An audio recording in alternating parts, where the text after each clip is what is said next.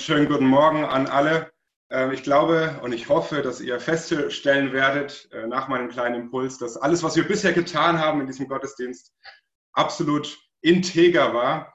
Ähm, das war meine Hammerüberleitung äh, in unser Workbook. Wir haben uns in den letzten ähm, Wochen damit beschäftigt, was es eigentlich heißt, in Jesus eine neue Identität zu haben. Wir haben uns damit auseinandergesetzt, was es heißt, diese Identität auch ganz persönlich, ganz nah, ganz intim wachsen zu lassen. Und ich darf heute über Integrität reden. Und ich weiß nicht, wie es euch ging. Ich habe mich gleich gefragt, wann habe ich dieses Wort zuletzt benutzt? Und mir ist in den letzten äh, Wochen und Monaten und vielleicht Jahren keine Situation eingefallen, wo ich dieses schwere, große Wort benutzt habe. Aber mir war ganz klar, es ist irgendwie positiv und mir war klar, ich möchte integer sein. Das wusste ich sofort. Und mir ist sofort auch eine Person, ein großes Idol eingefallen bei dem Stichwort Integrität. Vielleicht denkt ihr auch an irgendwelche Menschen, vielleicht Menschen aus eurem Umfeld. Ich habe an das große Idol natürlich den Gentleman himself gedacht, James Bond. Für mich die Verkörperung der Integrität, ein englischer Gentleman, ein Kämpfer für die britische Krone. Und ihr kennt die Situation in den Hollywood-Filmen von James Bond, dass er sich immer in irgendwelchen Zweikämpfen befindet. Und dann machen das die Drehbuchautoren ja immer ganz geschickt, dass der Böse mehrfach die Chance hat, James Bond kalt zu machen.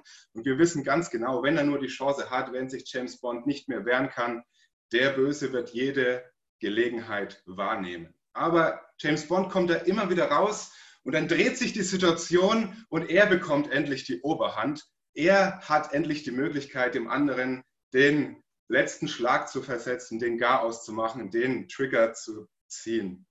Aber dann zögert er.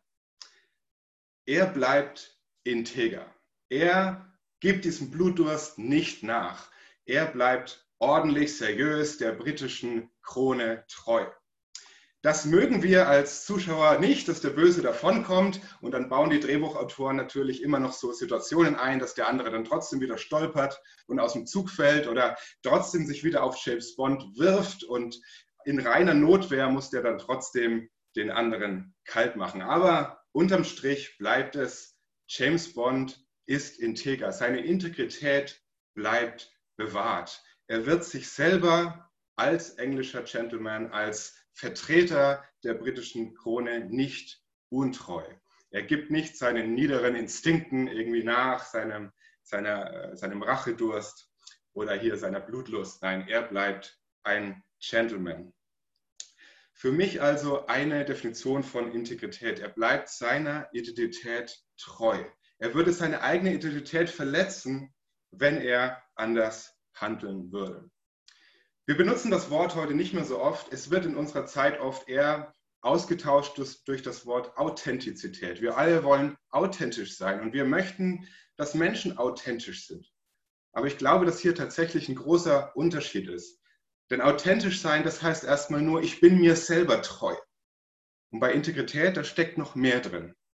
Als ich über den großen Teich geschaut habe, äh, nicht zum englischen Gentleman nach England, sondern zu einem anderen Herrn, im Weißen Haus in den USA, da ist mir dieser Unterschied so ein bisschen greifbarer geworden.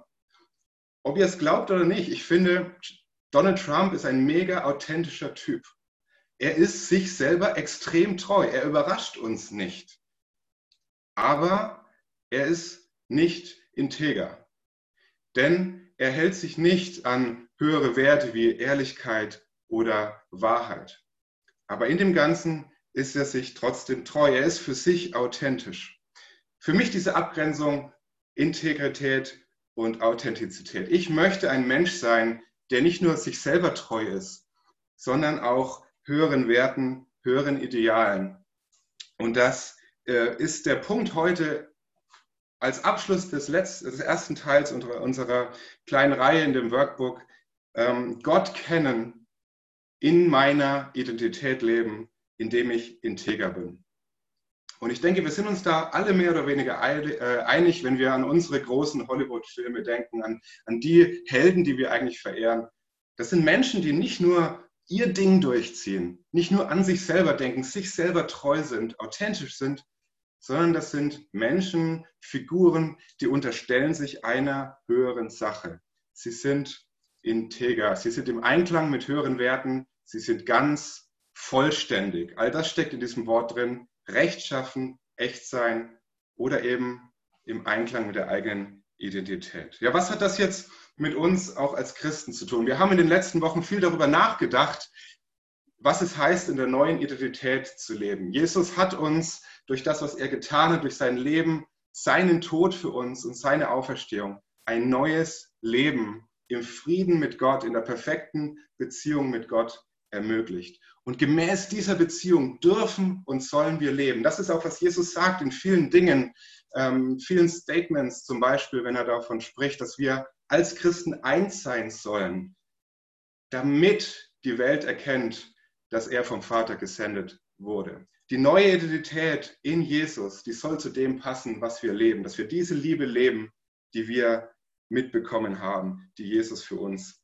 gelebt hat. Aber dann kann es passieren, dass wir uns dieser eigenen Identität nicht mehr bewusst werden, dass Dinge in unserem Leben passieren, Prüfungen, Angriffe wie bei James Bond, wo wir herausgefordert werden, wo die eigenen Gedanken über uns selbst auch herausgefordert werden, wo es darauf ankommt, sich und der eigenen Identität wieder bewusst zu werden. Und ich finde da diese spannende Geschichte, wo Jesus selbst genau diese Situation durchmacht. Er kämpft jetzt nicht gegen irgendwelche Spione, sondern gegen den Gegner schlechthin. Und wir haben diese Geschichte in, im Matthäusevangelium, wo Jesus mit dem Teufel in der Wüste kämpft und genau diese Angriffe, diesen Angriffen ausgesetzt ist.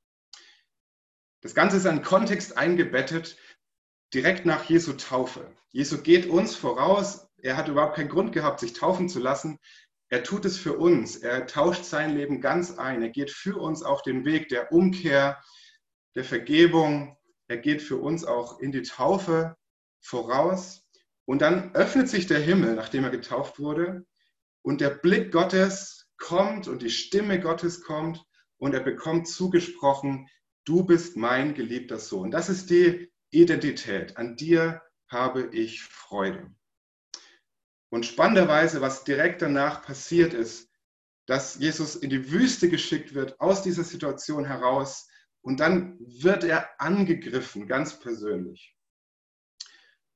Und das geschieht nicht mit irgendwelchen Waffen, mit irgendwas Sichtbarem, sondern das geschieht eben direkt als Angriff auf seine Identität. Ich weiß nicht, ob ihr das schon mal so gelesen habt. Das Erste, was der Teufel hier sagt, ist, wenn du Gottes Sohn bist, dann. Es wird sofort seine Identität angegriffen, in Frage gestellt. Und das ist vielleicht etwas, was wir alle kennen. Bist du wirklich gerettet? Gehörst du wirklich zu Gott? Kann Gott wirklich jemanden wie dich annehmen? Schau dich doch mal an. Kann das passen? Und so weiter und so fort. Ich denke, hier können viele von uns ihren persönlichen Zweifel, ihre persönlichen Angriffe, ihre persönliche Versuchung einsetzen.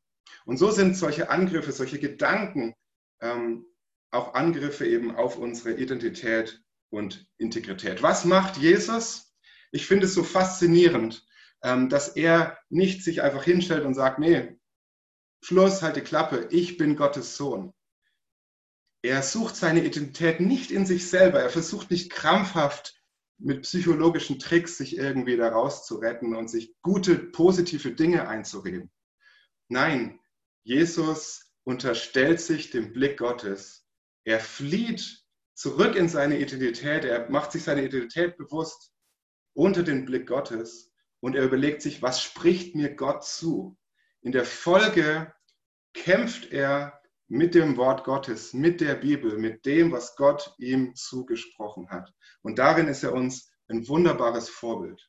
Wenn wir in unserem Leben Angriffe auf unsere Identität erleben, auf unsere Integrität, dann müssen wir nicht versuchen, selber aus uns heraus irgendwelche positiven Gedanken, irgendeinen Optimismus zu generieren, sondern wir dürfen zurückfliehen in unsere Identität, zu unserem Vater, uns bewusst machen, wir leben unter dem Blick Gottes.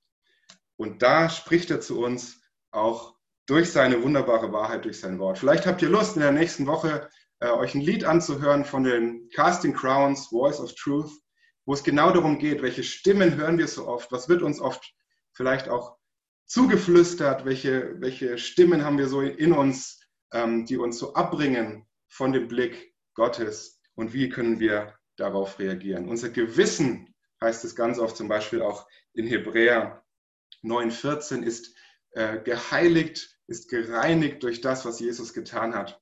Und so darf, dürfen wir auch auf unser Gewissen hören, äh, wo Gott zu uns flüstert mit seiner wunderbaren Wahrheit.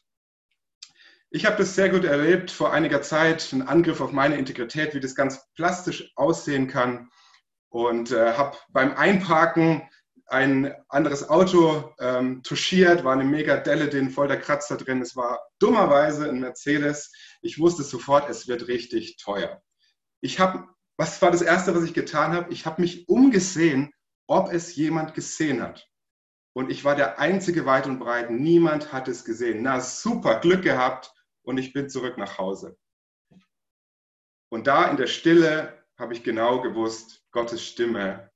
Und er hat mir gesagt, so leben, so lebst du nicht mehr. Das bist du nicht. Das ist nicht integer, so würde ich es heute interpretieren. Und ich habe diesen Blick Gottes erlebt, nicht irgendwie strafend, anklagend, sondern wie echt der gute Vater, der sagt, komm, wir waren schon weiter gemeinsam.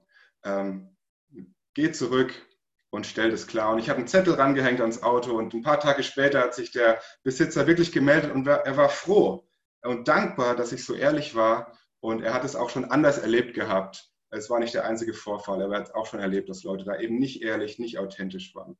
Ein, ein kleines Beispiel, das mir zeigt, auch wenn keiner hinsieht, ich, ich lebe unter dem wunderbaren Blick Gottes und es kann mich herausfordern, da wo ich Fehler mache und es kann mich ermutigen und wachsen lassen, da wo ich vielleicht gewissen Angriffen auf meine Integrität ausgesetzt bin. Ich weiß nicht, ob du sowas kennst in deinem Arbeitsfeld, zum Umfeld zum Beispiel, wo du denkst, hey, für was mache ich das alles? Wer sieht das alles?